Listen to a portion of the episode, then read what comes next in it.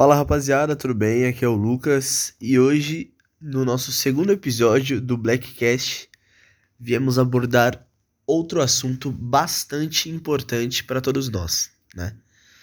É, como o nosso podcast aqui ele retrata diversos assuntos dentro da cultura negra, hoje eu vim falar sobre um assunto bastante polêmico e um assunto bastante, infelizmente, recorrente no nosso país, o Brasil: o racismo e a xenofobia.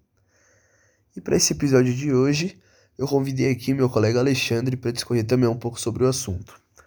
É, no episódio de hoje, além do racismo contra os negros, a gente vai falar um pouco do racismo contra os orientais. Então vamos lá.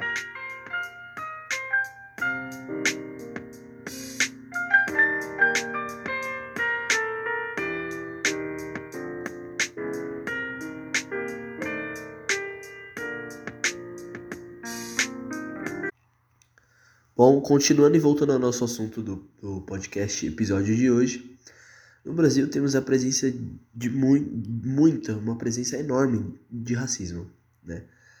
É, a gente tem presente no Brasil o racismo estrutural, que vai se tratar de um processo histórico, onde as classes subordinadas elas vão ser submetidas à opressão e exploração é, pelas classes dominantes.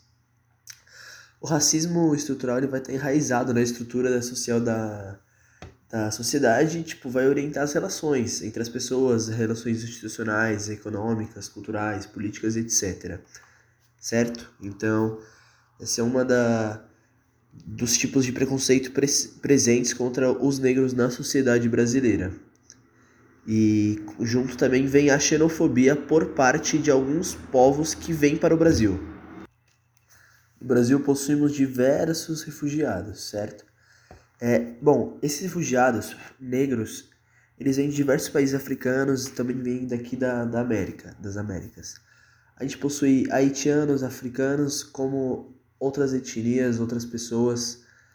E essas pessoas acabam sendo julgadas pela cor da pele e também por conta da xenofobia que é presente no nosso dia a dia no nosso país.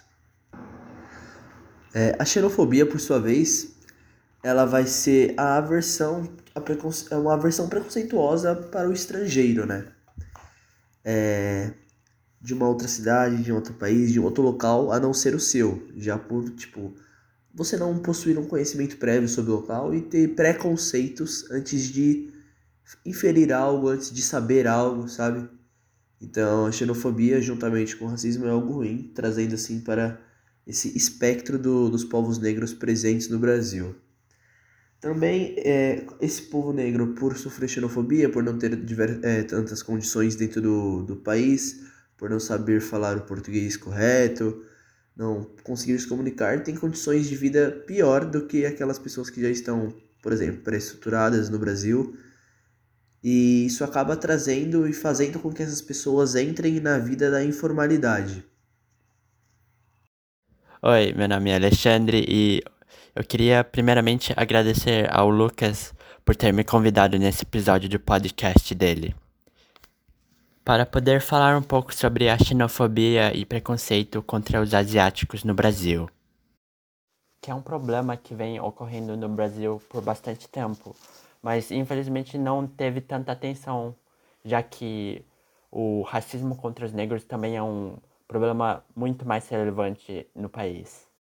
Mas ultimamente esse preconceito contra os asiáticos começou a chamar muito mais atenção, já que os seus casos começaram a crescer bastante nos últimos dois anos, por causa do, da pandemia do coronavírus.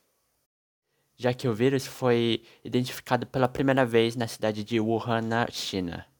E por causa do local de origem desse vírus, é, ele foi usado como uma justificativa para discriminar contra os as pessoas asiáticas no Brasil e também no resto do mundo. Como, por exemplo, o uso do termo vírus chinês pelo ex-presidente dos Estados Unidos Donald Trump.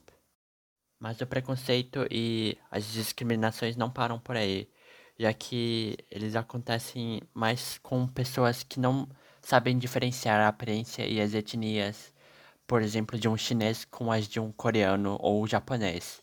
E então eles estereotipam todo esse grupo asiático como se todos fossem os mesmos, mesmo que isso não é verdade. E por causa dessas injustiças que estavam acontecendo contra esse povo, é, um movimento na, nas redes sociais e nos Estados Unidos chamada Stop Asian Hate, que se traduz Pare a, o ódio contra os asiáticos, começou a ficar popular, junto com a hashtag Eu Não Sou um Vírus, que popularizou bastante, que se refere ao fato de que muitas pessoas preconceituosas usam o vírus da Covid-19 como culpa das pessoas com aparência oriental. Mas por causa desses movimentos que vêm ocorrendo no mundo e nas redes sociais, começou a ficar ser mais fácil relatar esses casos de preconceito